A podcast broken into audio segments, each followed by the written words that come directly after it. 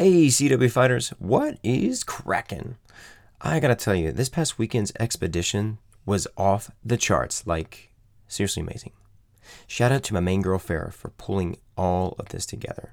She's got the organization skills of a ninja, I swear. And let's not forget Jessica Jones, the fearless cryptid huntress who joined us. She's like a real life Laura Croft, but with better jokes. Now, listen up, folks. I gotta spill the beans on some exciting news. Jessica and Farah have their own big things in the works for their own podcasts. I'm talking big things, people. So do yourselves a favor and follow them ASAP. Trust me, you don't want to miss a beat when it comes to their updates and news. It's gonna be epic. okay, so let's talk about this podcast. It's been a wild ride. Let me tell you, we recorded this bad boy a couple months back, but man, we had some audio issues like freaking crazy. I had to work my editing magic to clean it all up. I mean, it was like trying to turn a chicken into Mike Tyson. But hey, we made it happen, and now it's ready for your listening pleasure. But wait, there's more. Cue the infomercial voice. Our membership is officially open, folks. If you want to invest in the future of this podcast, you better jump on this opportunity. As a member, you'll get way more. so, oh, my, infomercial voice is hilarious. As a member, you'll get way more than just ad free listening. We're talking bi weekly virtual meetups with yours truly and my buddy Drewski. It's like a comedy show meets a support group, and it's gonna be legendary. Airy, airy. But wait, there's even more. You also get merch discounts, early access to new episodes, because being fashionably late is overrated, behind the scenes sneak peeks, access to the exclusive Cryptid Warfare community, and much more. That's right, you'll be rubbing virtual elbows and shoulders with fellow cryptid enthusiasts and sharing conspiracy theories like it's nobody's business. So, don't be a snooze fest, my friends. Join us on this wild podcast journey because we're just getting started. Together, we'll conquer the cryptid world, one laugh at a time. Let's do this! On a serious note, guys, thank you so much for making this happen because it really wouldn't have happened without you. It really is a true joy for us covering this stuff and, and meeting and chatting with the people that we have been and the future of Cryptid Warfare. You're going to hear me mention this a freaking diary out the mouth sometimes. Um, and I repeat myself a lot, but it's when I get excited. I'm freaking like a kid in a candy store who's hyped up on coffee. Um, there's just so many things that are in the works right now. I can't really talk a lot about, but when, when the podcast grows, which it will, um, we're going to have more financial opportunities that allow us to be able to do, give, and go so many more places to bring you guys the the best content we can. So yeah, and July, which is right around the corner, next week we're gonna have some really juicy episodes. And that's all I got for you. All right, enjoy the show.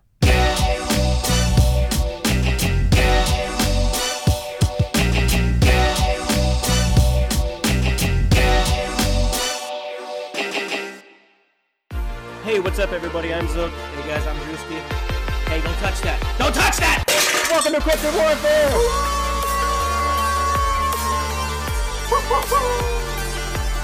And if you have a story or encounter, shoot us an email or a detailed voice message to cryptidwarfare at gmail.com. That's C R Y T T I D W A R F A R E at gmail.com.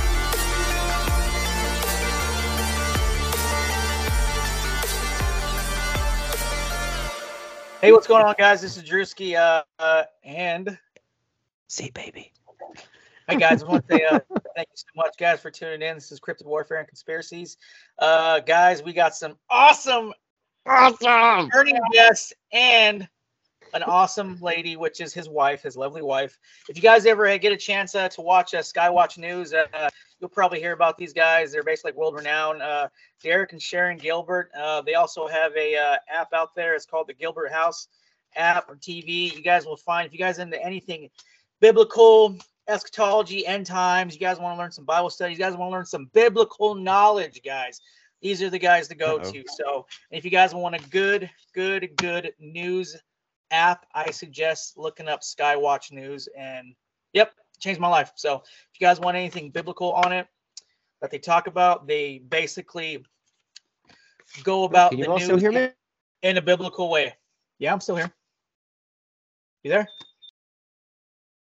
Looks like Zook has uh, froze. Oh no, frozen. Oh, are, there you. There he are you back? Oh, okay, there we go. I saw all He's these. back. Man, I was just hearts- thinking, I'm I like, saw these oh, little that hearts devil. on the screen. Did you see that? Yeah. Well, anyways, guys, I, yeah. know, I was so- getting desperate. I'm like, I'm like, I'm gonna figure out what these buttons do to fix Sorry, it. guys, we're having some technical difficulties here. But anyways, guys, if you guys get a chance, check out Skywatch News. Derek and Sharon Gilbert, they are awesome people, and definitely they're the tip of the spear when it comes to um when it comes to spreading the word of God. So, guys, thank you so much for coming on our podcast. boom. We're honored to have you guys on. Well, thank you so much Yes, for thank you, inviting thank us. you. Yeah, this is fun. You guys, you, you, you know, we we know what it's like. We were like, I don't know, one of the first people to do a Christian podcast back in March of 2005. And if you could have seen the setup we were using, you would feel like yours is so easy and cool. What were Technology. you guys using? Well, we- we were using uh, like gaming headsets that were uh, were consumer grade at best. We're using with, our uh, digital video camera to uh, change the analog signal to Right. digital. We were using a weird setup for phone interviews. We also had to use like three different software programs, one called SoundCloud to convert right, everything, right, right. and then to upload it to Apple because they didn't have their really cool software yet for uploading to iPod.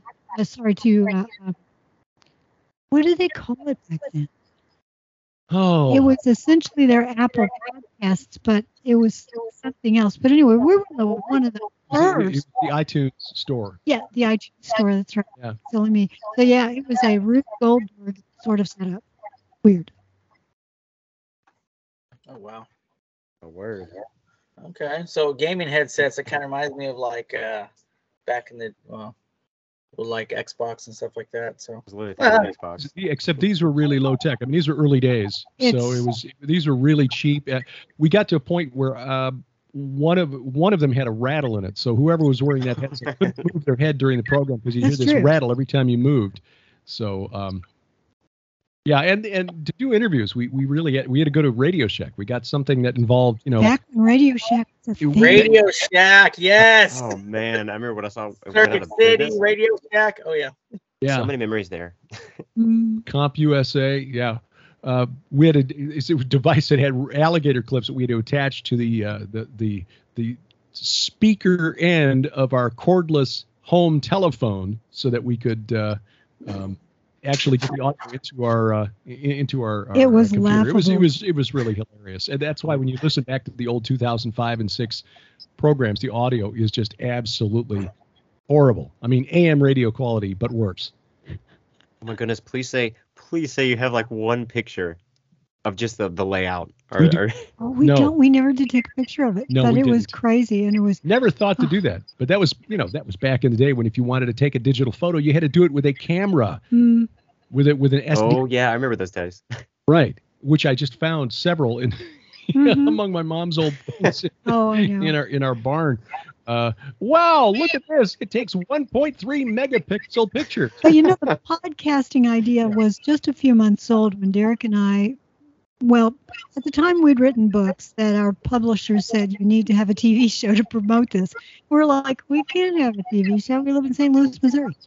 And we decided to do a podcast because we heard about it on a TV show. Yeah. And uh, gosh, Adam, uh, Curry Adam and Curry. Dave Winer had just created the uh, XML code, the RS for the RSS feed. And so it was really, really new. And we prayed about it, and the Lord said, okay, this is what you're going to do. And everything you need is in your house.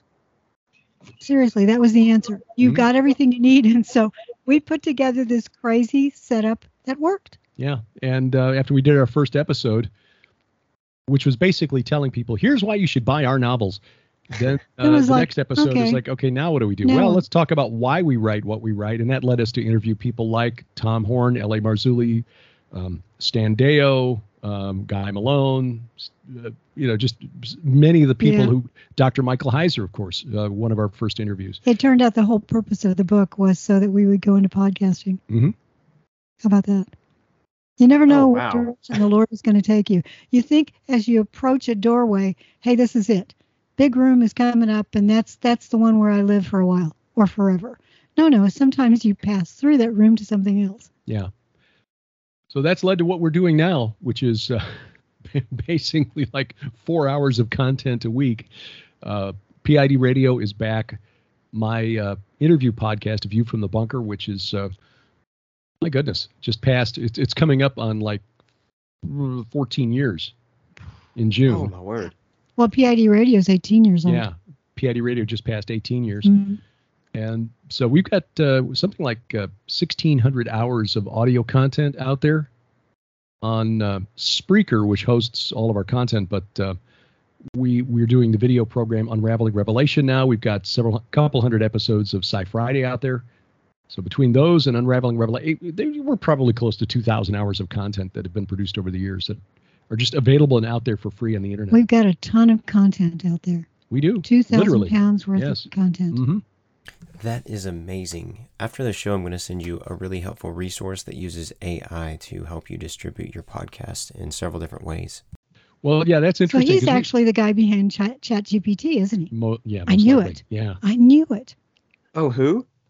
Um, and I know that our text and audio, who knows, will be filtered. But we have an amazing God, and they can, and He can create like some technical issues and stuff for anybody who's trying to, I don't know, cast any craziness our way. No matter what happens to you, whether it is a surprise or you sort of see it coming, he is always there. We are always in his hand. We are never alone. Yeah. That, that's an interesting uh, idea, though, and it's very timely because th- this fellow named Yuval Noah Harari, who is an advisor to Klaus Schwab, the uh, founder of the World Economic Forum, he's uh, best known for his book called *Sapiens*, in which he writes out his theory as to how we humans developed intelligence, and sadly, Yes. him exposes how he's not really as much of an intellectual as he would like us to think he is, but he scratches itching ears by basically coming up with a lot of words to say, yes, of course we evolved. We're here, aren't we? Yeah. Just circular logic. But that's that's kind of wh- what it is, uh, and it's it's ha- what you have to do. It's the only way you can explain how we got to be the way we are, um, without God Yeah. because because the second law of thermodynamics alone just suggests that we should be devolving instead of evolving. Yes, exactly. But So weird. if you take God out of the equation, you have to somehow reverse that and come up with some theological, some metaphysical explanation for how we got there without the supernatural. And they, they, they just can't do it. But Harari is now arguing that um, we need to regulate artificial intelligence because AI may soon write its own religious text and create its own religion. It already is. Yeah, Dr. Harari. I feel like late, that's been going on for a long time. Well, Yeah. no, there's a brand new Bible out that was written by uh, an AI. He's, uh, Oh, your phone is ringing.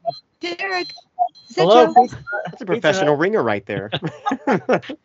Mine sounds like a Yeah. screaming goat. no, my phone, yeah, my phone's on vibrate all the time. I lose it all the time. It's horrible. I should take it off vibrate. Uh, no, no, there was a story out just a few days ago about an AI. The, first of all, there's a picture version of the the uh, the Bible, but there's also an AI version of the Bible that was written by a version of ChatGPT, hmm but it's sort of ate up in the head, actually. Well, yeah, but sadly, there are people who are so willing to willing to uh, pursue any explanation for the, the the big answers to the, the the big questions. You know, where do we come from? Why are we here? What happens when we die? Without Yeah. God, that they may turn to Chat GPT or some other artificial intelligence for those answers, and that's what Harari is saying. That's exactly where they're turning. Yeah, and he- what was the story? Seriously, getting back to that Bible, it was a story, and and instead of sacrificing, trying to sacrifice his son, what was it that Abraham did? oh no was- no no! I think are you thinking of the the uh, the PETA Bible? Oh, that's right. Sorry, it wasn't an AI, but may as well have been. Well, PETA yeah. Bible was just Yeah, yeah. No, the PETA Bible that instead of uh, finding a uh, a ram in the thicket for sacrifice, he uh, I don't know, just makes friends with the lamb, and then later when uh, uh, Abraham and Sarah There's a pray for a son, they they adopt a dog named Fred instead or something. Yeah, it's a crazy, crazy story. Just look at that PETA Yeah, Bible. Yeah, yeah, for some and it- reason I thought, but And Abraham uses it as a teaching moment for Isaac to teach him why we should go to, you know, animal shelters and adopt dogs and cats that have been abandoned. Like, okay, yeah, they had shelters 3,000 years ago, 4,000 years ago in ancient Mesopotamia. yeah, well, you keep dreaming. Yeah. So anyway, Yeah. but it's the kind of thing that an AI might create if they're trying to explain, okay, let's see, how do we make the humans uh, focus on anything other than us? mm-hmm. Yeah. Oh yeah, yeah. I'm actually, I'm, not- yeah, I'm actually looking at it right now. PETA PETA goes biblical with Chat GPT. Hmm Mhm. Right with Genesis. Yeah, yeah, rewriting creation, rewriting the whole thing. It's like, oh no, no sacrifice of animals here because that's evil. That's the true evil. That's the real original Think about sin. sacrificing seaweed or something instead. I'm like, no. Something. But you know, the plants have feelings too, and so they're- Well, yeah. Oh my goodness. give him time. Give him time. time. Yep, you're right. It also almost kind of reminds me like uh, like you guys were talking about like how in China how they're changing like the Bibles around or uh, what was it? What was China? They were actually like, rewriting the Bible. Mm-hmm. Yeah. Yeah, they're rewriting everything over there to make sure that you comply with the uh, state idea of quote unquote religion, which means the state. Yeah. Communism.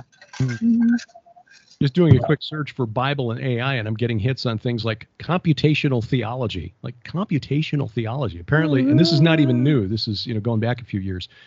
Well, Tom Horn has been warning about this for a while, but this is uh, an idea that uh, a concept that we've been focused on for a while as a well. long time. And uh, I actually gave a talk back before we moved from Illinois back in 2014 for a class on world technology that was uh, Yeah. taught by a friend of ours who's a Bible believing Christian, originally from Egypt, and uh, Mm. wanted his students to hear from somebody who would uh, talk about the the idea of um, the uh, uh, the singularity and um, transhumanism.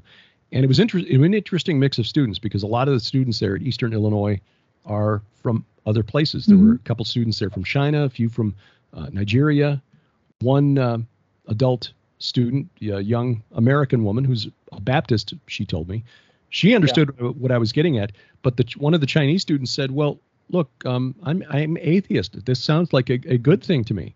Mhm. It's like, well, yeah, I, I understand why it does, Yep. but Tickling the ears. Yep.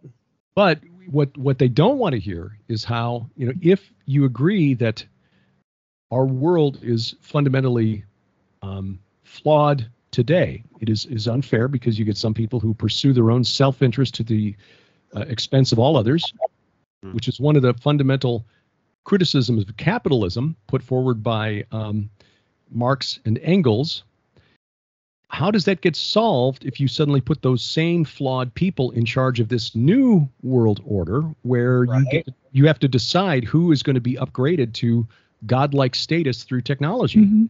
Mhm. you, you're just you're just making the fundamental uh, hierarchical divisions between humanity the haves in other words will have more and the have nots will have less And you're putting your faith, and that's really really what it comes down to. Right. You're putting your faith in an algorithm. Yep. Now, you say you let, let's say you program the algorithm to look after humanity and to keep us disease free and happy. Well, logically, the easiest way to do that is kill everybody. That's yeah. That's basically it. They've all Right. gone to heaven Mhm. and they're disease free. Yep. Yeah and an artificial intelligence may look at that as uh, There's A- your a- answer. plausible solution to the problem the final solution as it were It would be the ultimate final solution, sadly, because the fallen realm really don't think a whole lot of us.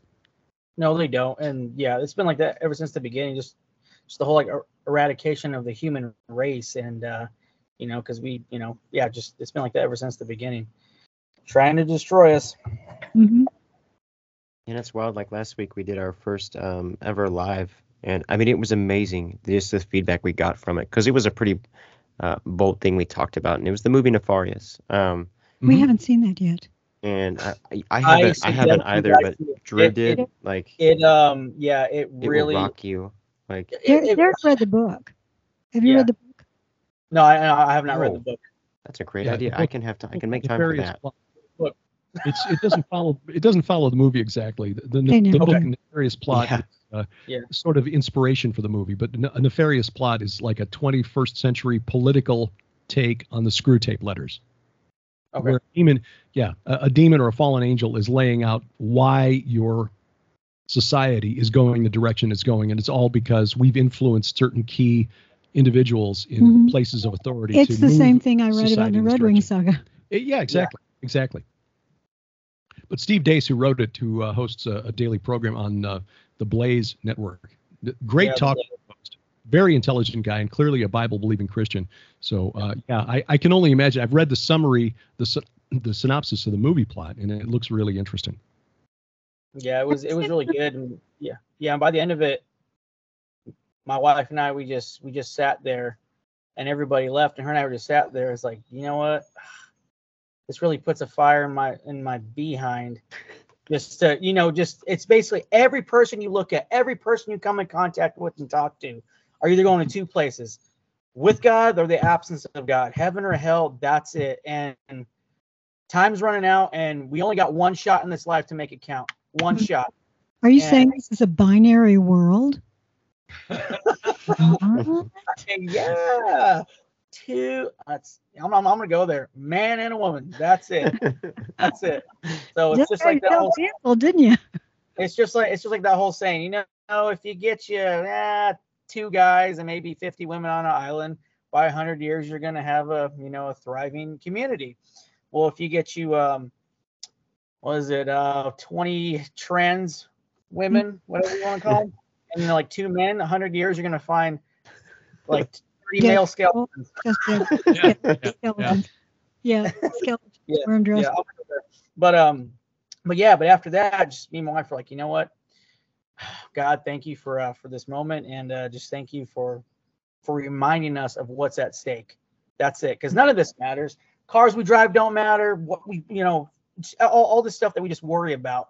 What matters is, you know, just you know, just trying to tell people the truth about what Jesus did. He died for them, and asked, you know, just trying to grow disciples. And yeah, just that's the thing is that people's lives are, are, are in the balance. That's it. Amen. Yeah. that is so exactly it. And we spend so much of our time debating issues hmm Yeah. instead of, de- you know, interacting with the fallen realm. We are commanded to discern spirits, Yep. not to discern political talk. exactly. You know, like I said, you know, Ephesians six twelve, we're not wrestling against flesh and blood, against That's right. principalities and rulers of this of the air. You know, and There, there is a great movie with Denzel Washington called Fallen. Have you ever seen oh, it? I have yes, it's, it's where he's a cop and, Yes. and Yeah. like even is jumping into different people. Yes, I it was like in, in like in, in like the nineties, wasn't it? Yeah. Yeah, It's John an old, Goodman. Yes, great so movie. so good. Donald the, the, Sutherland. the yeah. exact doctrine of it isn't precise, but the idea that the enemy wants to inhabit as many humans as possible in order to achieve a certain goal. That's true. Yep, it is. You know, and then they just look at us just like a bag of meat. That's it. They don't they don't give one rip about us, not one Right. whatsoever. And getting back to AI, imagine if that algorithm becomes sentient because it is actually a fit extension for a spirit being. Oh yeah, I can see those AIs just getting Oh, yeah. possessed. Well, I know with um, you know, Fallen those angels great and aliens, like they're just created basically, at least in my understanding, just for demons to inhabit when they don't have anything else. Well, that's assuming that they're actually material. They may just be something we interact with in the spiritual plane, Mm. and it feels absolutely real to you. I can tell you that because I've experienced that, but Yeah. uh, I I don't know that they're actually meat space, if you want to put it that way. But but there are ancient stories of golems being created out of mud, and it's just this creature that's meant for only inhabitation. If you're looking for one of a kind art that is sure to make you stand out from the crowd, then look no further than Drew's Tags. Drewski has created a world of custom art that will take you on a wild ride through sports, space, travel, military, cryptids, and beyond. Whether you're a fan of Bigfoot, a reptilian, conspiracy theorist, or just someone who appreciates a good pun, Drewski has something for everyone. So why settle for a boring old print when you can have a custom creation that is as unique as you are? Reach out to Drewski today and get started on your one of a kind masterpiece. Check out his Instagram link in the show notes. Huh. What, what was it called again? What was it called again? It's called a- G O L E M. yeah, it's a, it's a Jewish myth where um, I think it's based in Prague, Mm, where Yes. a uh, a rabbi, a mystical rabbi, obviously a Kabbalist, created this mud creature and In uh, imitation of God creating Adam. Right, and animated it to carry out uh, attacks on the enemies of the, the Jewish people in, in Prague. And, and I forget when this was, like 17th century or something like that. That's the story anyway. But it's it's become sort of a trope in um, in in horror fiction, Mhm. supernatural horror fiction. I mean, it's sort of like the Frankenstein story. Yeah. Yes. Well, in the Redwing Saga, I mentioned that there's the Whitechapel Golem. And the reason I do that is because in some of the news articles from the 1880s, Mhm. 1888, 89, 80, and 90, you get stories. There are, you know, uh, fables that are circulating through the Jewish population of East London that this is a golem that's actually attacking the women. Yeah. The, the most famous golem story, the one I was remembering, was uh, from the 16th century, late 16th century rabbi in Prague, uh, Czech, Czechia, I guess they call it now. Um, Czechia? Hmm, didn't know that. yeah, instead of uh, the Czech Republic. Yeah. But yeah, I- I've seen it uh, spelled out now as Czechia. Hmm. Well, okay. Okay. Yeah, now that Slovakia is its own country, you can't come up with a way to end the Czech part. Do Czech, we do we live in Gilbertia? we do.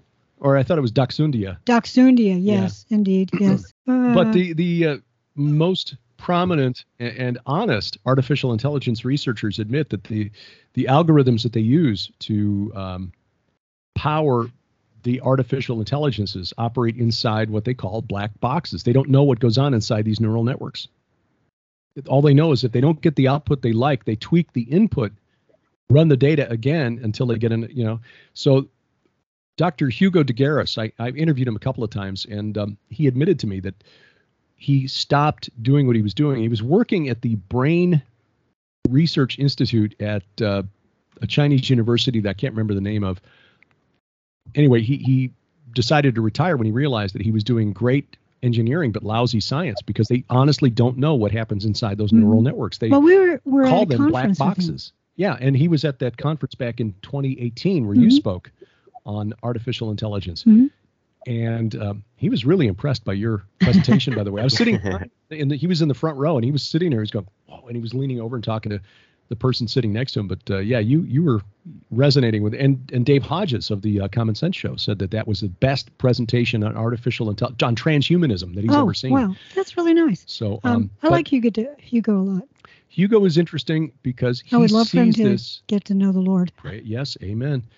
That Hmm. this will ultimately lead to what he considers the most likely conflict of the 21st century, which is the uh, conflict between what he calls the cosmists, which is actually an old term. Mm-hmm. Um, Russians in the about 100 years ago, Yep. early transhumanists believed by, by sort of taking a mystical approach to uh, Orthodox Christianity, Eastern Orthodox Christianity, Russian Orthodox Christianity, and technology, believed that they they essentially were the forerunners of, of people like uh, Pierre Teilhard de Chardin and uh, Dr. Raymond Kurzweil, and the modern crop of of transhumanists. That somehow we would be transformed into beings that would live forever, just flitting amongst the stars, and that our, our goal would be to literally resurrect all of the dead, and Yeah. that we would somehow do this through technology. So those were the cos the Russian cosmists. Uh, Dr. De Garis used that same term to apply to the modern transhumanists. The cosmists with the, uh, and I forget what he referred to the rest of us as, the Terrans or whatever, those who did not want to upgrade. Tagaris? Yeah, but he said that this conflict would result in giga death. Yes. And then there was the, the writer who ran for president who wrote about the Artilect War. Oh, yeah. Um, I can see his face. I've interviewed him a couple of times. Uh, Well, I'll find out. Go ahead and talk about yeah, him. the, not the Artilect War. That was Hugo de Garis, uh, the transhumanist wager. That's it. That is right. And there's also a wonderful book you guys should read called The Avogadro Corp. The avocado. I- Avo- I don't want to say avocado. Um, avocado It's, cork. a, it's, a, it's like googol. It's a it's a huge number. Yeah, Avogadro. Avogadro. Yeah, Avogadro's principle. Zoltan Istvan. That's it. That's it. Yeah, That's the guy. Oh, I see right now. And Zoltan is is a nice guy. I really enjoyed talking with him. He's friendly, he's open, and he genuinely thinks that uh, transhumanism will make the lives of people better. He's been a journalist and he's gone to war zones and things, so he's seen some really horrible things. And that's kind of shaped his worldview. But the Yeah. Christian worldview explains these evil things that happen. Now, there are skeptics who will say, if your God is so all powerful and so loving, why does he let bad things happen? That's to called free will. Yeah, Free choice. yeah. it's Mhm. free will. The only way to prevent bad things from people doing bad things to other people is to limit our choices, to make us creatures incapable of free will. I want to punch you in the zzz, short circuit. No, I want to give you a hug. You turn into a little automaton who cannot choose to do your own thing. God did not create us to mindlessly, slavishly love him, but to choose to accept him as Lord and Savior. Mhm. And many of us have chosen badly, just as in the fallen realm, the spirit realm, many of the angels, many of the, well, that's really a broad term. Some of them chose. Some of the Elohim have Unwisely. chosen unwisely, yes, behave differently. Uh, so by creating us with free will, which is an act of love, by the way, instead of just creating us as little wind up toys, Right. uh, he created us with the capacity to do bad things to other people. Exactly. That's how you have a genuine family, Mhm. is to have your children with free will. They can choose to love you, and sadly, it also means they can choose to leave you. Yep. You know, it, it's funny. A long time ago, um, uh, a, a friend of mine, like like they're open to Christianity, um, and I loved hanging out with them. And um, his wife, um, met, she's brilliant, super brilliant, um, but she walked away from um, Christianity at a very young age because she just could not comprehend free will.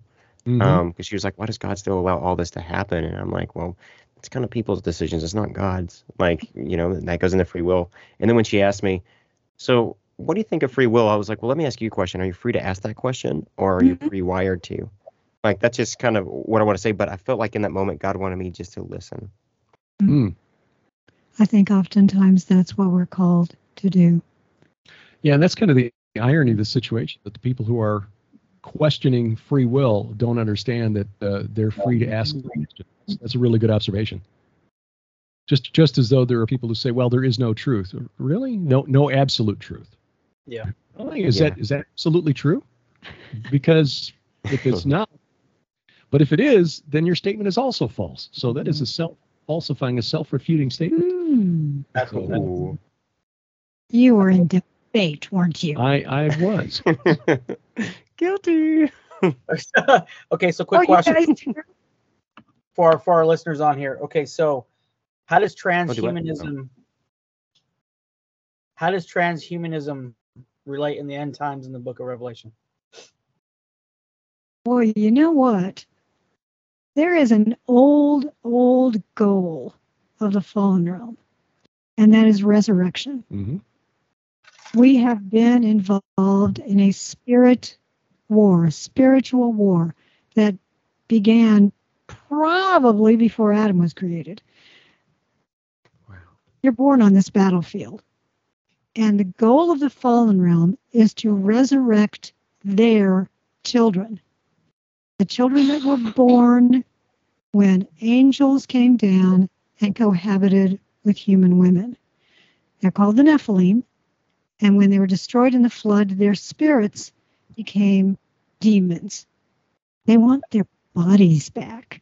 That's resurrection. And their daddies, who are in Tartarus, have promised them they would be resurrected. Well, guess what? hmm They don't get to be. God Almighty is only going to resurrect his children into eternal bodies. But transhumanists are being driven by their spirit masters, which they don't know necessarily that they have spirit masters. They're being driven to circumvent this defeat by creating ultimate cyber bodies or uploaded in the mainframe bodies or or robotic or whatever a human hybrid with a cyber entity somehow you will get that eternal body but it may not be quite what you originally had I think there are a couple of ways that this could conceivably play out along those lines. First of all, humans being convinced to trust in technology Mhm. to overcome death. And interestingly, we see a uh, hint that if they achieve this, they may wish they hadn't in Revelation chapter 9 when these fallen entities that are in the abyss Mhm. the angels who sinned, the sons of God from Genesis chapter 6, fly out of the, the bottomless pit. These are the locust like things that come out of the bottomless pit. Genesis 9, verse 6 And in those days, people will seek death and will not find it. Yep. They will long to die, but death will flee from them. Which is ironic more- isn't it Yeah. Yeah. And even more interesting when you realize that the word death there is Thanatos, who is Mhm. the rider on the pale horse. right so the- this entity actually says nope sorry you don't get it Yeah. But interestingly, too, we see in Revelation, or rather Ezekiel 39, verse 11, which is uh, prophecy of the war of Gog and Magog, that um, we believe, and, and we go into this in some depth in, in our writings. Uh, I write about it Last Clash of the Titans, uh, Bad Moon Rising. We go into it in Giants, Gods, and Dragons. Um, Yeah. That uh, the war of Gog and Magog ends at Armageddon. It, it is the same conflict. And God tells Ezekiel, Ezekiel 39, verse 11, on that day I will give to Gog, Gog is the Antichrist, a place for burial in Israel, the valley of the travelers east of the sea. It will block the travelers, for there Gog and all his multitude will be buried. And the key to understanding that verse is that the travelers were, uh, the tr- travelers is a term that was used by the ancient Canaanites for the spirits of the Rephaim. In other words, demons, the spirits of the giants destroyed in the flood. So, Yeah. what if, as part of the transhumanist movement, this practice of embryonic stem cell research that we were promised back in 2006 would be the cure to all diseases? You know, Michael Michael J. Fox, God bless him, was mm-hmm. doing ads here in the state of Missouri where embryonic stem cell research, thanks to a, a ballot initiative, is now enshrined in our Constitution you can't get embryonic stem cells to research with if you don't clone humans. What if Hmm. some of those are brought to term and become fit extensions for these spirits that are looking for bodies? Or if artificial intelligences and, say, for lack of a better term, battle bots Hmm. are are empowered by these AIs, powered by these neural networks, these black boxes that can be taken over by exactly these spirits. because i think it's not only the idea of getting of delivering the promise that these titan daddies Mhm. have given to their children i also think that they need them for the original purpose this is an army Yes. Yeah. I agree. And the the point of that verse, it will block the travelers. I mean, most Bible scholars who look at this assume, I, I think, well, I can't say that, but but they seem to translate that verse without an understanding of what the term travelers meant 2,600 years ago in and around ancient Israel. They look at it as travelers in the modern English sense. These are people on holiday. right you know, I, I heard it taught that because there are dead there that the jews can't go through because they can't go through a dead you know anything that's you can't walk over a grave or anything and, and Mhm. the, the stack the, the, there'll be so many bodies that it'll just be impossible to pass that's uh, Right. the, the okay yes we can accept that the, the slaughter will be Mhm. unimaginable but Yeah. what will it mean to block the travelers and i think it all has to do as sharon said with resurrection and when you read 1 corinthians 15 paul makes it clear that this whole supernatural war is about resurrection for if christ is not raised then um, Uh, if there's no resurrection of the dead, then not even Christ has been raised. And if Christ has not been raised, then our preaching is in vain and your faith is in vain. For if the dead are not raised, not even Christ has been raised. And if Christ has not been raised, your faith is futile and you are still in your sins. And then he goes down in verse, uh, beginning of verse 50, where he explains why all of this is about resurrection. If Jesus hasn't been raised, then we're not going to be raised, but he has been because flesh and blood cannot inherit the kingdom of God, nor does the perishable You guys there? inherit the imperishable. Yeah, we're here. Um, and then he says, Behold, I tell you a mystery. We shall not all sleep, but we shall all be changed in a moment, in the twinkling of an eye, at the last trumpet. For the trumpet will sound, and the dead will be raised imperishable, and we shall be changed. And then shall Oh, it come to lost pass somebody. what the Oh, he's back. There we then go. shall come to pass the saying that is written, Death is swallowed up in victory. O death, where is your victory? O death, where is your sting? This whole thing is about who, who gets resurrected at the end. And I think that's what Ezekiel meant when he said it will block the travelers, will block the spirits of the giants destroyed millennia ago in the flood. We will be raised, we will be resurrected, and they're still dead. hmm Man, There you have it, folks. it it made me think like um Yup. earlier this week um because I I definitely don't believe in the rapture at all. Um, I think it, it came up some theory, not theory, I guess, but some belief that was created. I think in like the 1830s, somewhere That's, around there. that's not true. The idea is a very old one. Goes back to first century. Oh, it does. Wow. And and and it's just so Yeah, wow. What, And what, I personally do believe in it because Paul comes right out and tells you it's going to happen. oh you my. either- Are re- you either are, you know, brought up out of your grave or you're changed in a split second. Mm-hmm. Yeah. Wow, we there was The trumpet will sound, and the dead will be raised imperishable, and we will we shall all and we shall be changed. We shall not all sleep, yeah, we shall not all sleep. Not everybody's gonna die. Right. but we shall all be changed. Think about that. wow. In other words, what he's describing here in 1 Corinthians 15, we believe is what what many would call the rapture. hmm But you know, I I've seen posts from from good friends of ours Mm, yeah. um, on on Twitter recently, uh, and I was debating should I respond to that? No, I'm just going to let this go. No, we have a lot of friends that don't believe in it. Yeah, we have yeah. friends who are post millennial, pre-millennial. I mean, pre-trib, mid-trib, I- everything. Look, if you believe in Jesus Christ as your Savior, you believe that He lived a sinless life, He died, He was resurrected again, He's coming again. You believe that He is God. Those are basics. And if you believe that, let's fellowship. Yeah. Because we do, we're all looking into a room like Paul, you know, through a glass darkly means we're Mhm. sitting in a dark room looking in a mirror. So everything is dark, reversed, and we're trying to make sense of what's going on behind us. I tell And- you what, I have tried putting on my makeup in the dark, and it doesn't work.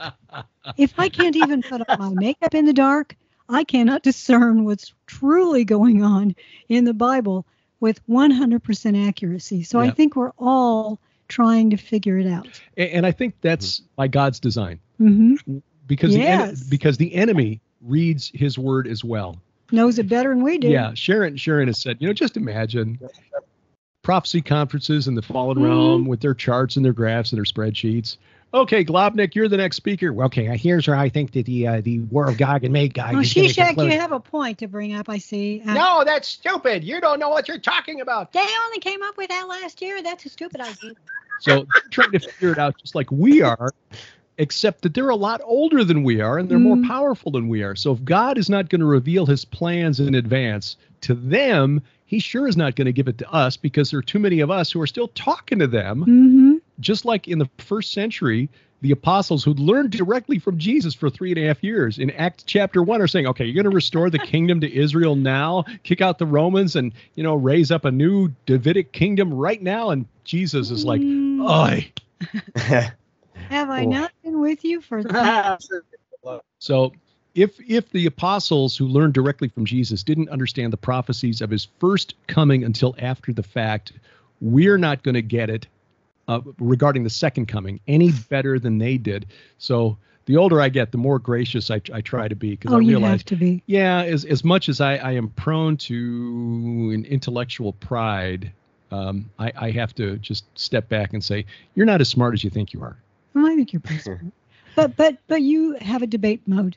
I, I you do. I flip do. into. Yeah, I like to, you know, no, no, I'm right. Like, wait a minute. Because, Then along comes this angel and just smacks you upside the head. yeah, I've had that happen a few times the first thing, up. okay, before we, before we pass the rolls, I want everybody who got all of their theology on end times prophecy perfectly right to stand up. Except oh, no one's nobody- standing except for Jesus. Yeah, exactly. Yeah. Well, Yes, I was it's kinda watching. fun, like, you know, it's- go ahead, Zip. Go. ahead. Sorry. Oh, I was just gonna say last week I was watching um this guy and, and he was talking about the rapture and I believe it was before Jesus re- uh, returned. Um, and yeah, and, and he was just um talking to this other pastor and it wasn't a, a debate at all. Like he would, I mean, I mean this pastor had a really really big uh, YouTube channel, like six hundred something 1000 Mhm. um, and and it was cool, like the amount of scripture this other guy uh, threw, uh, this fella threw out there. Um, that was just talking about was it post trib, p trib, uh, p trib, uh, one of those. But I believe he was referring to before Jesus gets here. He may have been pre. Um, there's a wonderful book that Derek and I recommend to a lot of people that we really liked uh, called Earthquake Resurrection. And it will make you think. David W. Lowe, L O W E. It changed our view on the uh, Yeah. uh, on the timeline. We we are premillennial, and, And we pre-trib. believe in a pre-tribulation rapture, but we also believe that the first five seals of Revelation have already been opened. Yeah.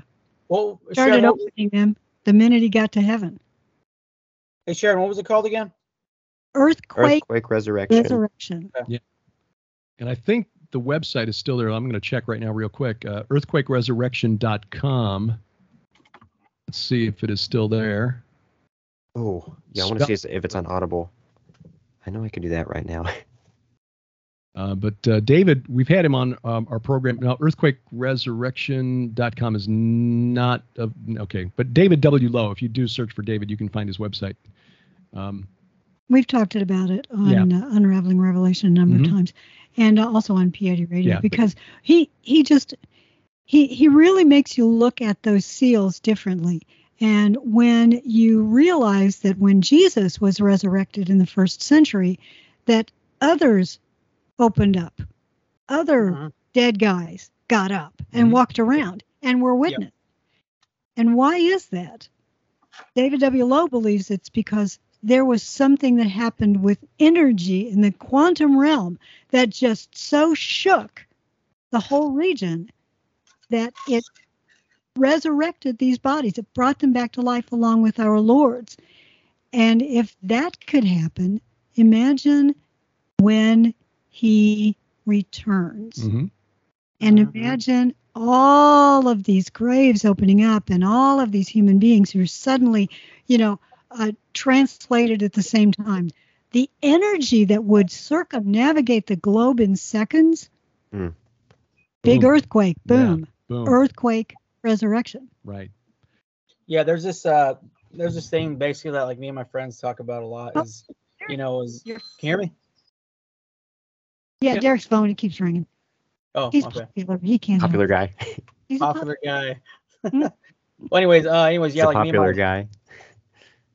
anyways, yeah, like me and my friends were talking, and uh, to me, like I'm just back and forth on it, but the way the way I was telling my friends was looking at it, and I was like, look, if there is a rapture, thank God. If there's not, God help us. But I'm a big prepper, and Mm, yeah, we are too. yeah, and I, I I prep a lot of things, bags, stuff like that. And the people, like my friends and family who I talk to Jesus about and stuff, they know where I stand. And I was like, look, if anything happens, aka the rapture, and I'm not here, you guys go to you guys go to where I live at. I got things waiting for you. So Yeah. In there, you know, I got I got Bibles with it, and I have things that explain everything that's going on. So, you know, let's say if it doesn't happen, hey, I'm good to go. My family's good to go. But if it doesn't, like let's say, like I say, if, if it does happen and we go, I got things here prepped and ready for people, and then it can get them going on their journey. You know Amen. Amen. And not one of us has tomorrow promised. Mm-hmm. Yeah, exactly. matter what happens, we we don't know when our expiration date is.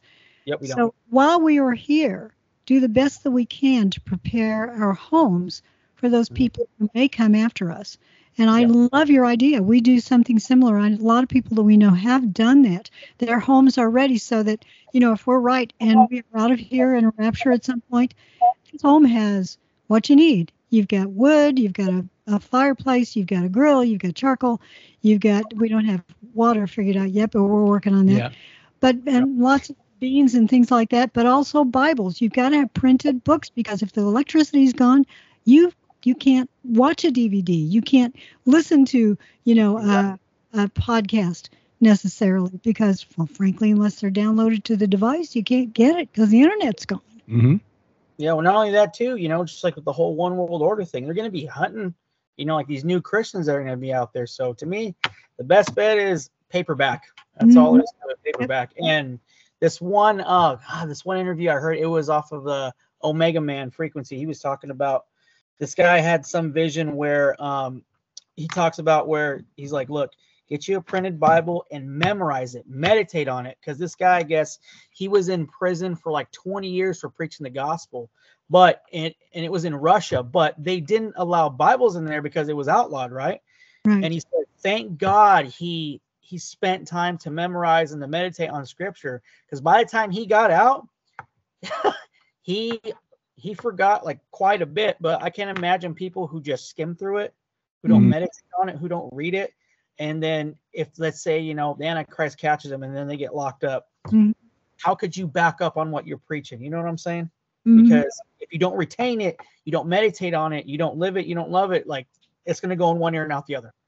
And, I think and- that's really true. When we were kids, you know, I grew up in Stone Age, and back then, even in grade school, even in grade school, every Monday we had to stand up and recite a Bible verse. Mhm. You Remember d- you just don't see that anymore. no, you don't. and Well, you you're so- don't. You There. Yeah, we're still Okay. here. Yeah. Okay. Okay. But yeah, yeah, I 100% agree with you. Like nowadays, you you don't. Mm. And um, yeah, and that's one thing that me and my wife try to do is like um is like once a month my wife prints out bible verses for the kids and she puts it on their bathroom mirror and you know we just try to just just, just go through that as much as we can because Oh, good for you. yeah and that's one thing that satan can't take away not one bit is our love for jesus and our meditation on the word and you know knowledge God's word never returns void. It always does something. Sometimes people take God's word, take God's word, and they hate it. oh they do because it's convicting them and guarantee anybody who reads through the word of god it's gonna tick them off one way or another oh, it's, Oh, sure they're not gonna agree with it they're not Oh, to this day, there are things I read and go, oh, has that always been in there? i know right uh-huh. it's like oh my gosh yeah Life would be so much easier if that wasn't in there. Yeah.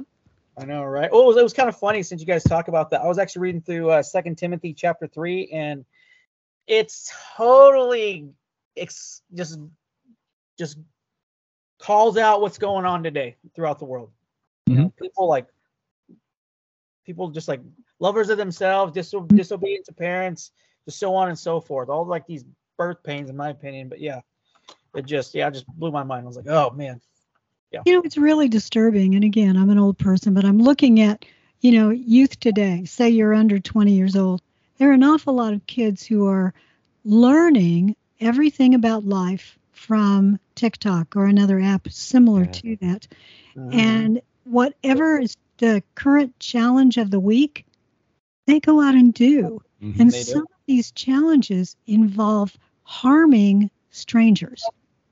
Mhm. Harming strangers. Just get a gang of them just randomly going into a house and pretending that they they thought they were supposed to go in there, but terrorizing the individuals who live there. That actually happened just a few days ago. Mhm. Another story is that you go and you film yourself beating up someone. Yeah, no, that same kid, and this is a, a TikTok star who uh, just walked into, uh, you know, walked in off the street into somebody's home, but then uh, posted a new video, um, and I forget what the kid's name is, but uh, the the uh, lower third there, the little title on his videos, I get a new dog. He walks up to a random stranger sitting in a park, an old lady sitting in the park, and he scoops up her dog and runs off while he's filming himself, just laughing. Like, I got me a dog, I got Oh me a dog, goodness. running away with this uh, this lady's little dog. It's There like, a there was a man who is on trial right now who filmed himself killing a man. Killing. I think it was his uncle or something.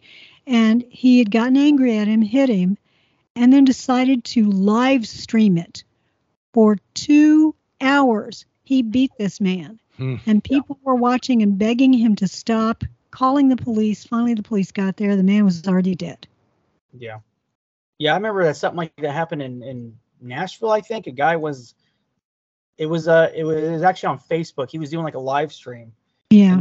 He would just walk around randomly and just shoot people and finally finally Metro found him, but just yeah, just stuff like that. Just there's no love for people in the world. There's hatred. There's- there's clearly- is- I hate it, but Satan's do a hell doing a hell of a job with it.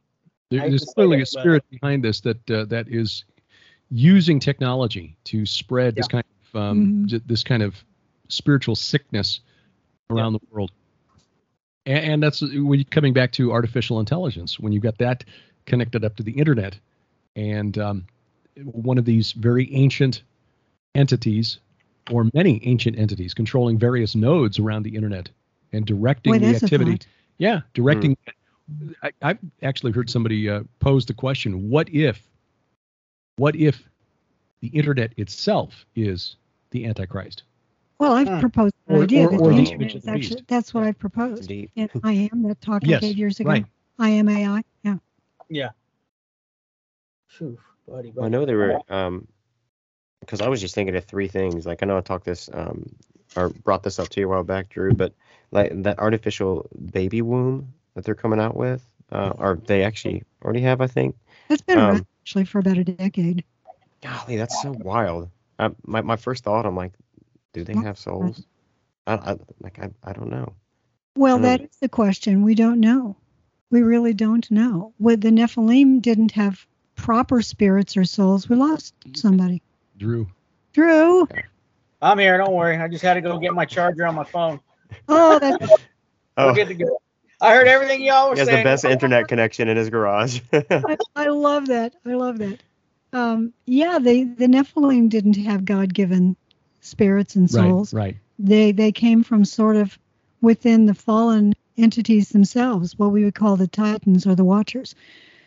So it's possible that you would have uh, a baby born that is not God blessed. Yeah, that's true. And not only that, they're also going to have certain traits that we don't have as well. Like me and Zook were talking about that. Like I think it was like two episodes ago. Or oh yeah, Gary Wayne. We're talking about Oh, that yeah. with like Gary Wayne. Yeah. But yeah. Well, I think that if you're going to create, you know, just looking at this as a as a scientist and knowing how scientists think, hey, we know how to do it, so let's go do it. So we can give this guy the ability to fly. We can make him able to swim like a fish and hold his hold his breath. Let's see, he doesn't need any sleep, and he can see like a hawk, and all of these attributes probably will be uh, put into this ultimate embryo in some way. well, it's kind of funny because it kind of reminds me of like super soldiers, you know, like Avengers stuff like that. So Mhm. Basically, X-Men, yeah. demigods. Yeah. Yeah. Exactly. Exactly. You know, I'm glad you brought that up. The whole idea of X-Men and all that. Uh, Derek and I often talk about the the way that uh, comic books have telegraphed where we're going into the future, and the idea that Superman from another planet is actually an imitation Jesus. And his name Heard of that Hallel before. is another version of Hallel, as in Helel ben Shachar. hmm That's the name Oh, of the entity. wow. Yeah. Oh. Yeah. Yeah. know that. But, uh, sometimes you gotta have an old lady tell you about the cool things. Experience lady. Yeah. Well, You guys do it all the time though on the on your guys' uh, app, so it's all good. Every day. glad to hear that. You knowledge, it's- knowledge transfer, is what they call it. sometimes having a little bit of age on you gives you a little bit of wisdom. Sometimes. Yeah, I, I I discovered. I know I've worked with so many people in name they're was Hallel. yeah. And that, that connection is uh, uh, a really good one. Yeah. And when uh, Zack Snyder was originally doing those films at the end of uh, Justice League, when you had Clark Kent's grave, Mhm. and the very last thing you see is the dirt on top of it shaking. Mhm. that was about day 3 Mhm. Ah, Oh, dude. woo! That's what I'm talking about. But I yeah. think something happened somewhere along the line, and Snyder, of course, didn't get to complete his edit of Justice League. And of course, it's now out. I've seen it. It's Yeah. much better than that other one. It was really bad. Yeah. But the idea, I think, somewhere along the line, someone whispered and said, maybe you should rebrand that and not make it so obvious that you're making him an alternate to Jesus. But yeah, in the in the films, there's definitely a godlike uh, attribute to Superman. Yeah, and uh, then you've got the transhuman Bruce Wayne, Yes, yes, Although he he's- really is. although he's not really a, uh, a cyborg in the in the sense of well, cyborg in the uh, DC universe. No, but there are some of But, the uh, others that are his- cyborgs. yeah. Cyborgs. his Cyborg, tools. And yeah, Yeah, like like yeah. Uh, say Tony Stark of uh, the Marvel universe. Mhm. But it is uh, interesting that it's Batman who is representing the ultimate in humanity, using human tools and technology Mhm. to try to bring down the God Man, Kal-El, From another planet. from another who's- planet. Yeah, yeah. yeah. Golly. Are you ready to level up your podcast game? Introducing Supapass, the ultimate all in one platform made by podcasters for podcasters.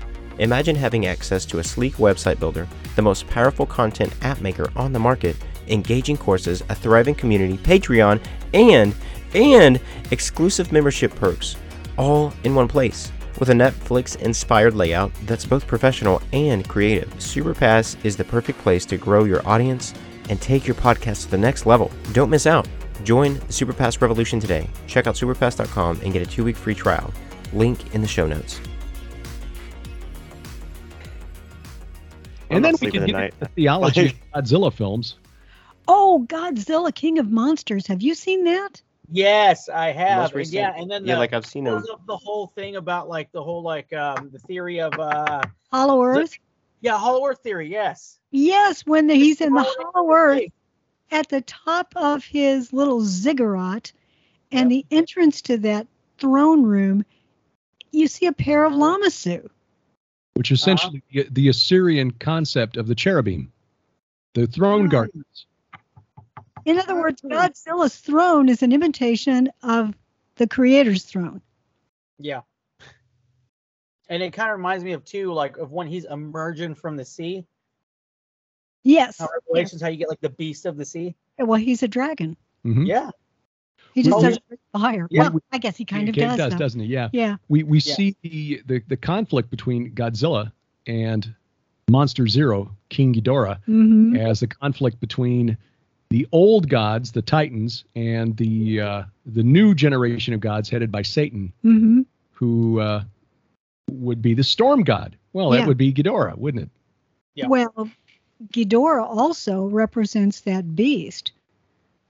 Originally had seven heads, Yeah. and they decided they couldn't animate seven heads, the Japanese, so they just made it Mhm. three heads. Yeah. Back in the puppet, you know, guy in rubber suit. they- They couldn't do seven heads, but um, still, it was uh, pretty clear. You've got a seven-headed monster, which is how chaos is represented, Leviathan, but it's Mhm. also how Satan is represented But but there's a, Revelation 12. there's a um, cave drawing in one of those films. I think think it's King of Monsters Mhm.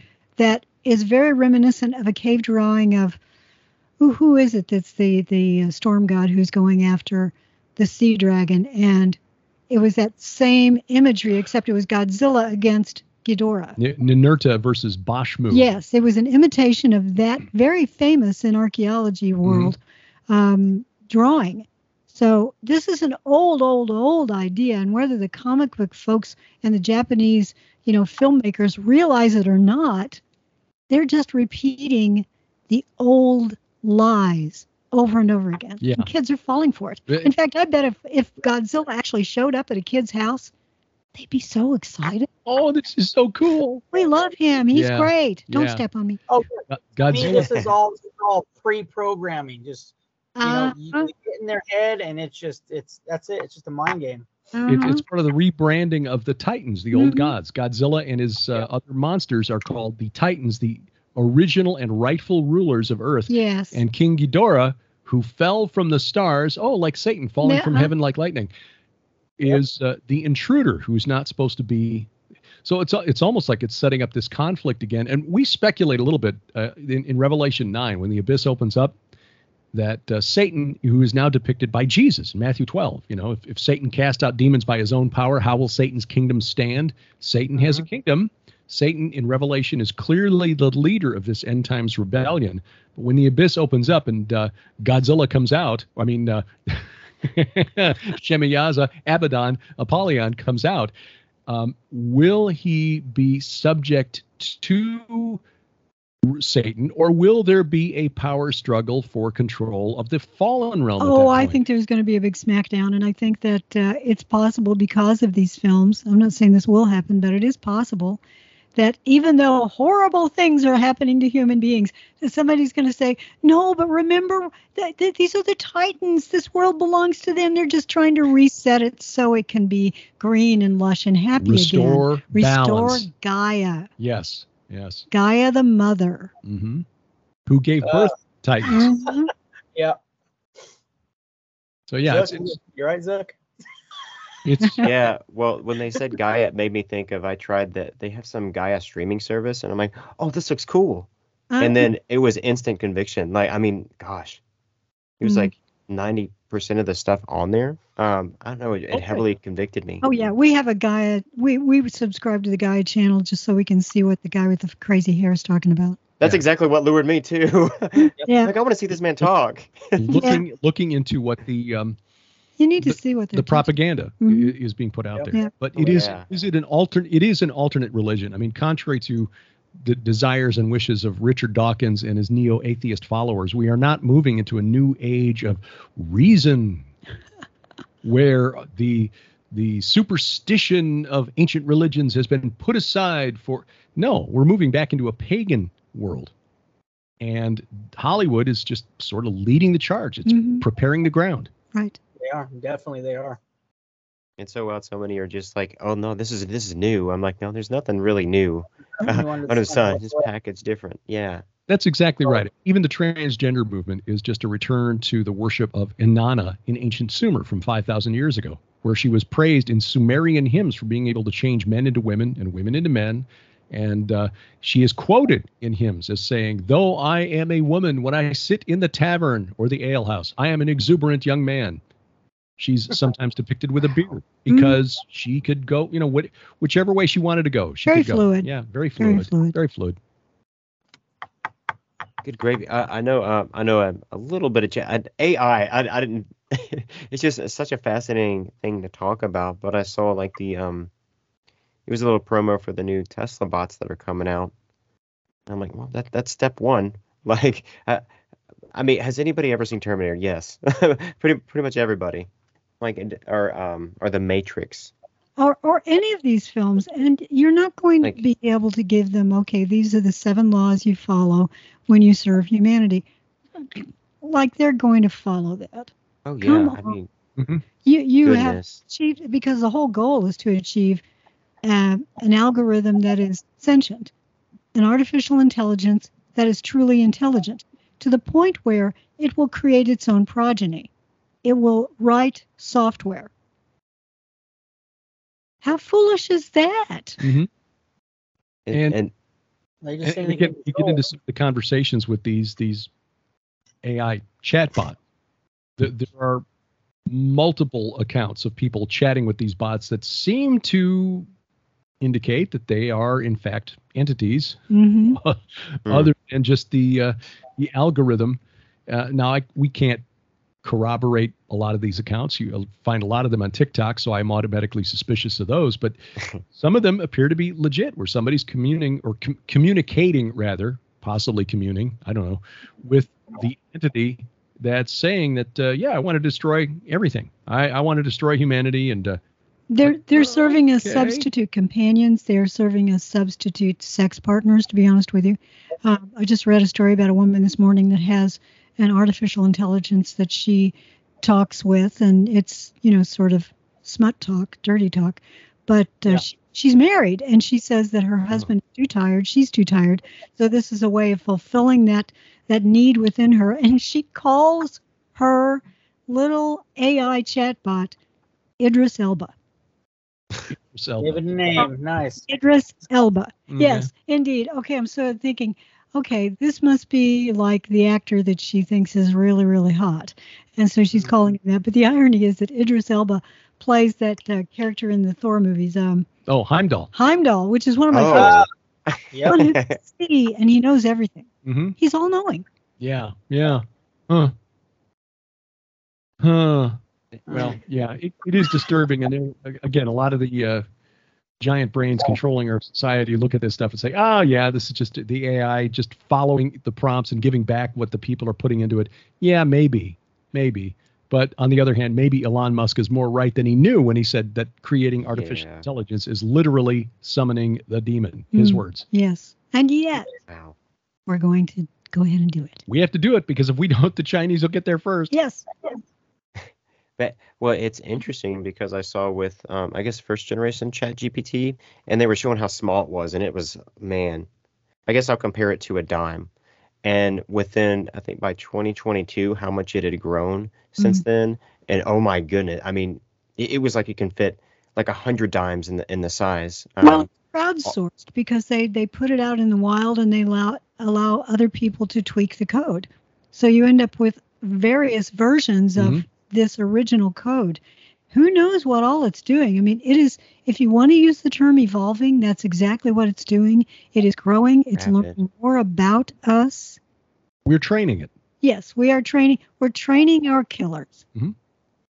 But and Sure. and two, um, like with um, I know that Elon Musk has t- talked up, uh, had talked about that mind chip, and it's just crazy. I'm like, it literally takes one. I just don't wa- see why so many people are into it.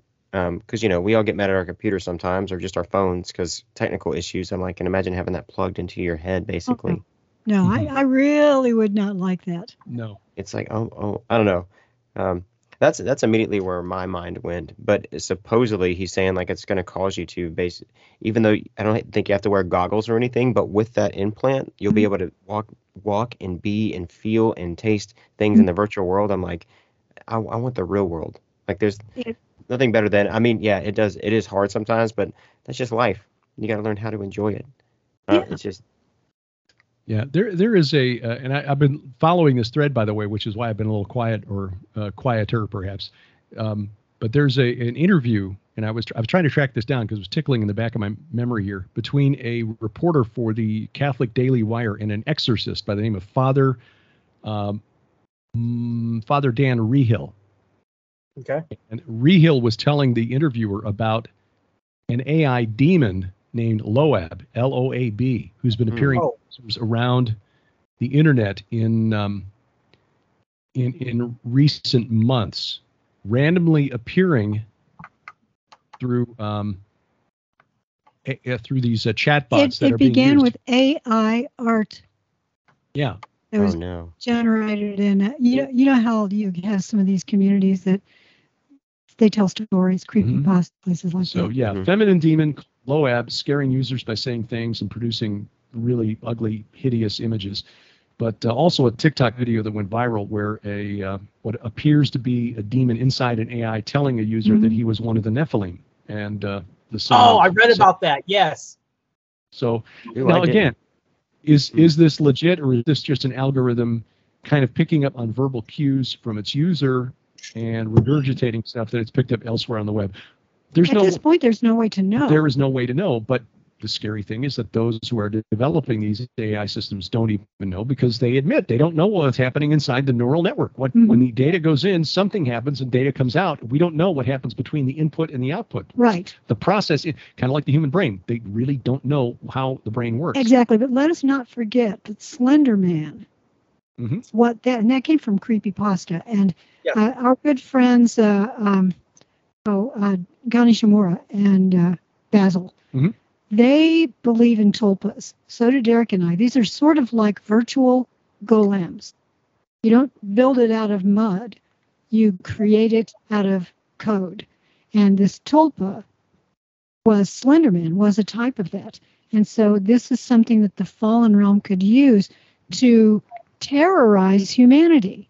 And so we have had that that story of those two girls that thought that they were going to offer up their friend to Slenderman. That he had told them to do that. hmm Two girls in Wisconsin. took- Slenderman, who looked a whole lot like Cthulhu, in a way. Had all those little octopusy arms. Yeah, some out. of the its Mhm. depictions. Yeah. Yeah. Yeah. Weird, Yeah, weird that, stuff. that. So yeah, I'm Yeah, looking I at a story uh, of the, yeah. the creation of Loab here. I'd like to know what that uh, means actually. If you Yeah. go back to Sumerian, Yeah, we'll have to uh, do, do do a program on this next Mm. week on Sky on uh, PID radio. Yeah. Oh yeah, I'll tune in for that one. Jeez. Like, man, I don't. Know. This Today kind we of. Uh, talked about burial practices. well, it, um, well, well, also on another note, like um, I was looking up um, ages ago. I was looking up to start an Etsy shop, and and it was using AI, and and it was saying, hey, you can look up quotes from you know um, dead, I guess people, and one was like Shakespeare and all these other big names, and it and it would just say, hey, good job, and you fill fill in the person's name, and then it would like literally sound like them and and like their works and stuff, and and I'm like, now imagine if there was a like a bot that would actually talk like this and cheer people on and uh, have normal conversations, kind of like a, a, a Siri. And di- I'm like, oh my goodness! And now they're already getting, but it's just scary, you know, because imagine if they can just do that for Shakespeare, how much further back they can go. Well, to, first of uh, sample of Shakespeare's voice, so they can't. Nobody's going to know if that's his voice, but Yeah. they can.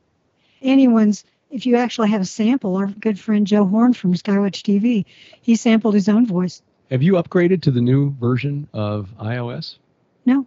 Because the new version of iOS, which is on my phone now, that's one of the new. Oh, no. features. Uh, That's one of the new features of the latest version of iOS. Um, your phone now, your iPhone, includes an app called Personal Voice, where it will take samples of your voice, and you can use it to respond to personal messages in your own voice without you to record anything.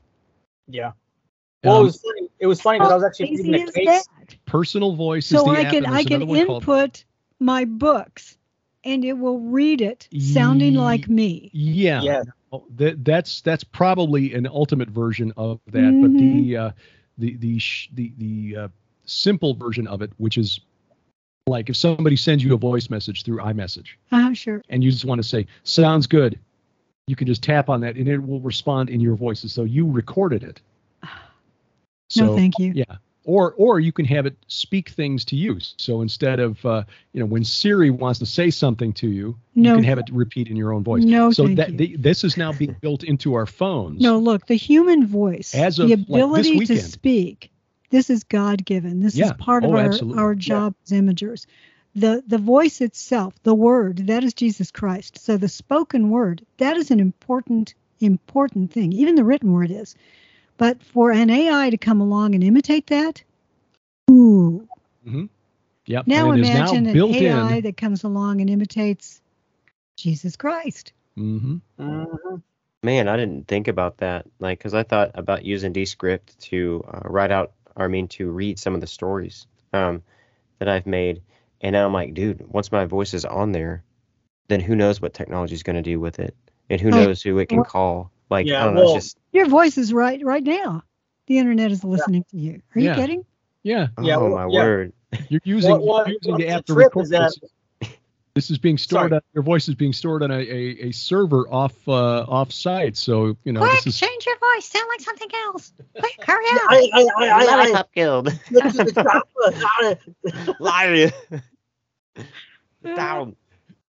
We are just getting silly now. get to the chop. Oh, Not the tomb. oh man. I want to sound like Arnold. oh gosh. yeah, I know, right?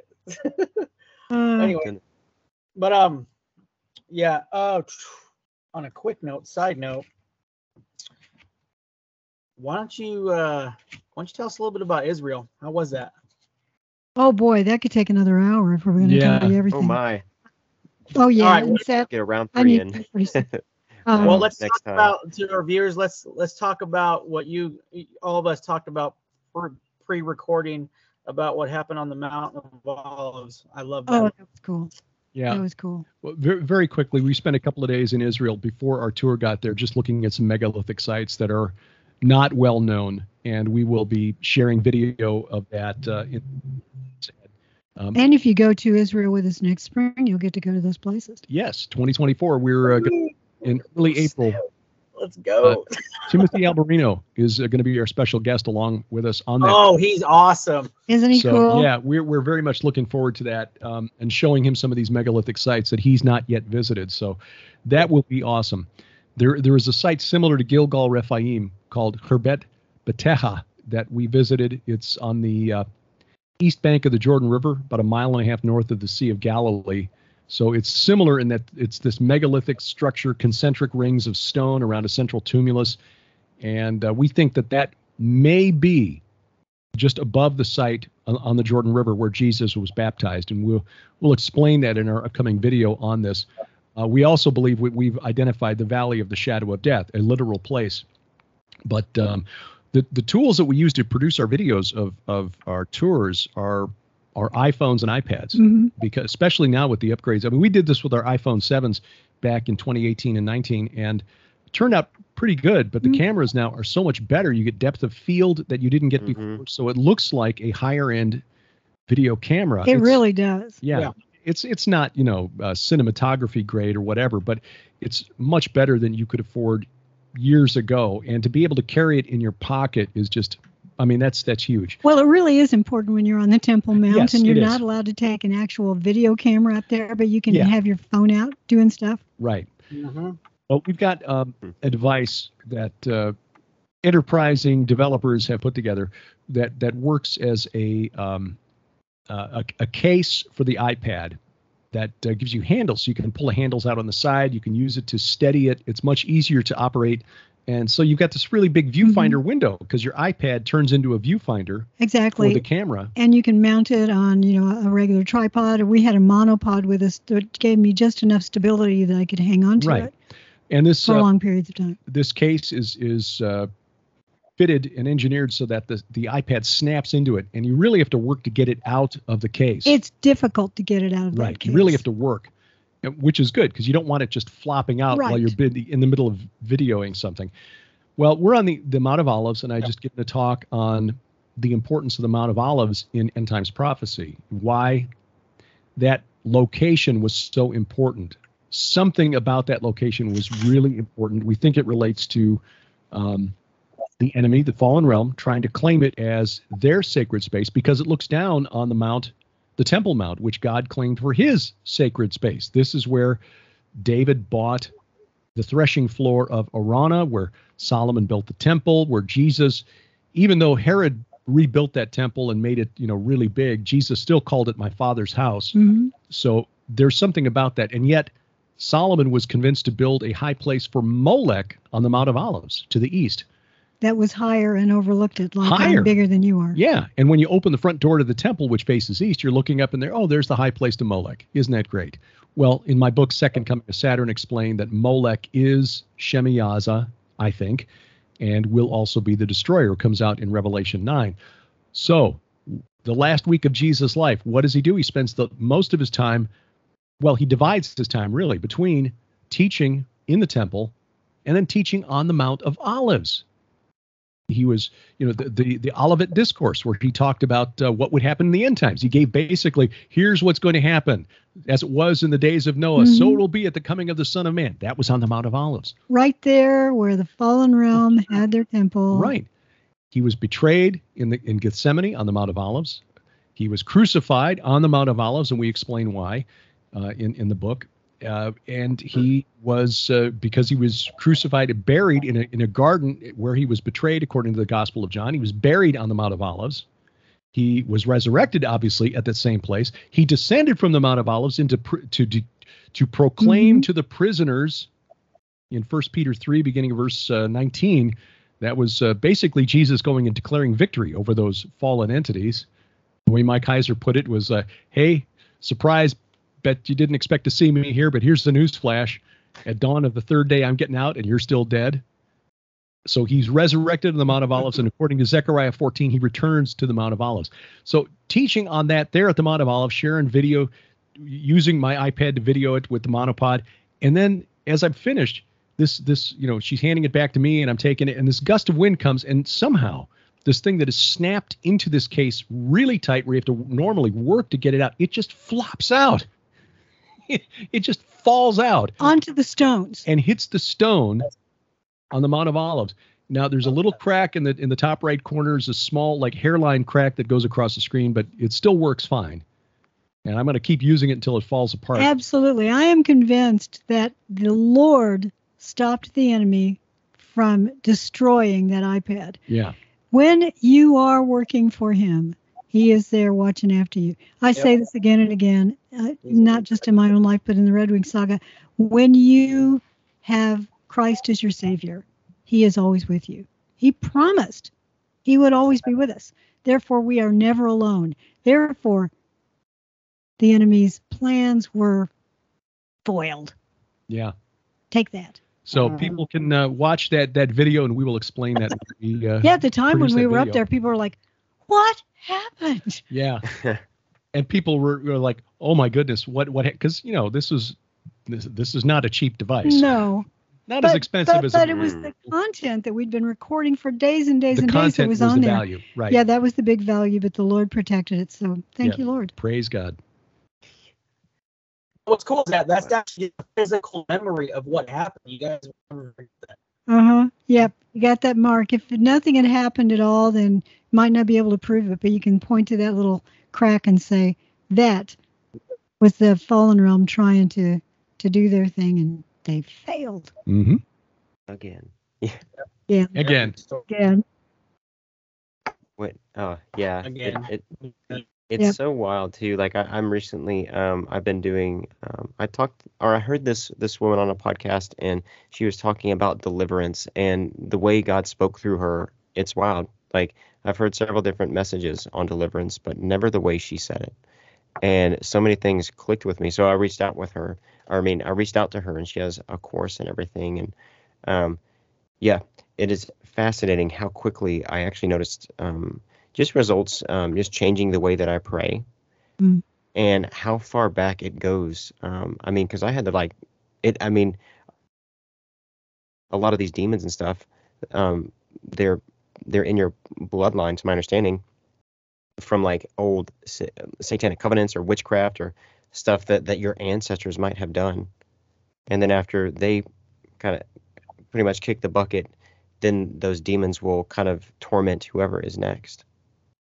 Well, I think there is uh, biblical support for that when the Lord says that the sins of the fathers are visited down to the next generation, the fourth generation, in fact. And I don't know if it's necessarily in the bloodlines, but it definitely is affecting children, grandchildren, and great grandchildren because th- th- our kids learn from us. hmm And there are spirits that once they get permission, then you have to tell them they no longer have permission and you need to get the Holy Spirit. It's that idea of sweeping out the house hmm of all the demons. And if you don't put something else in there, the Holy Spirit. Yeah, I, I think we as men need to take more responsibility for what's going on under our roofs, and when we do not That's a fact. police our own behavior and do not uh, pray against those spirits, we leave our families undefended. And the the uh, We do, and not only the- that, that's, uh, that's a big thing. Starts in the home.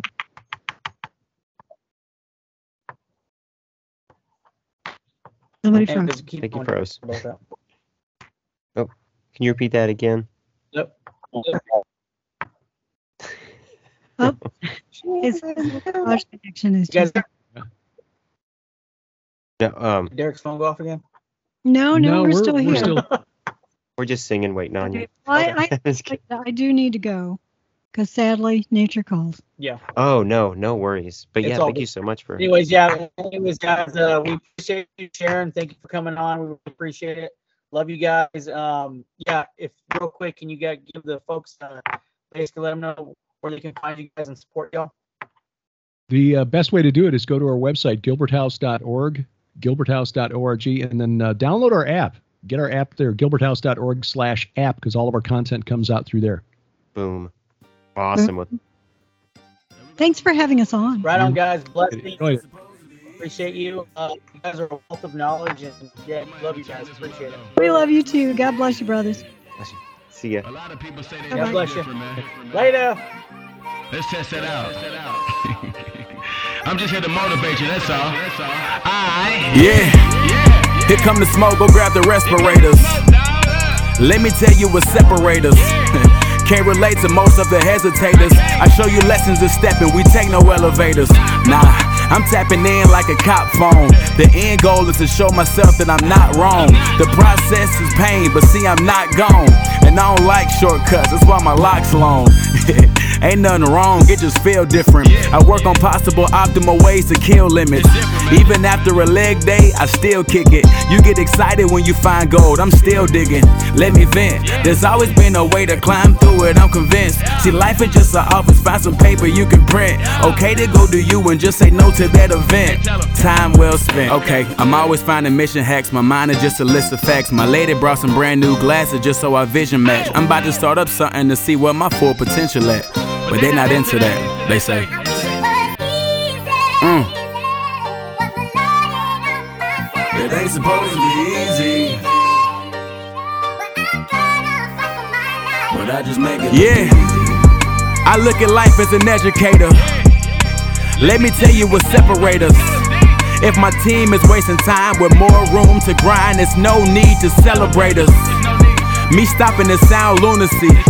The things y'all doing, it just ain't cool to me. I value my effort, I use it usefully. I'm still growing, I'm thinking I ain't hit puberty. if you got nothing in store, then why would I shop in there? I heard your playlist, let me know if you wanna bop in there. I hear some people saying they fighters without the boxing wear. I got a tiger, your other eye a koala bear. I'm vicious.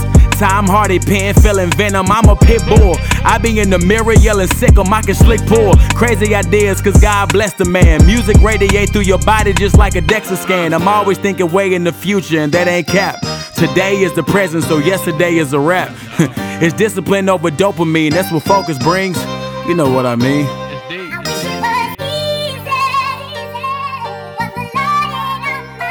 It ain't supposed to be easy. Yeah.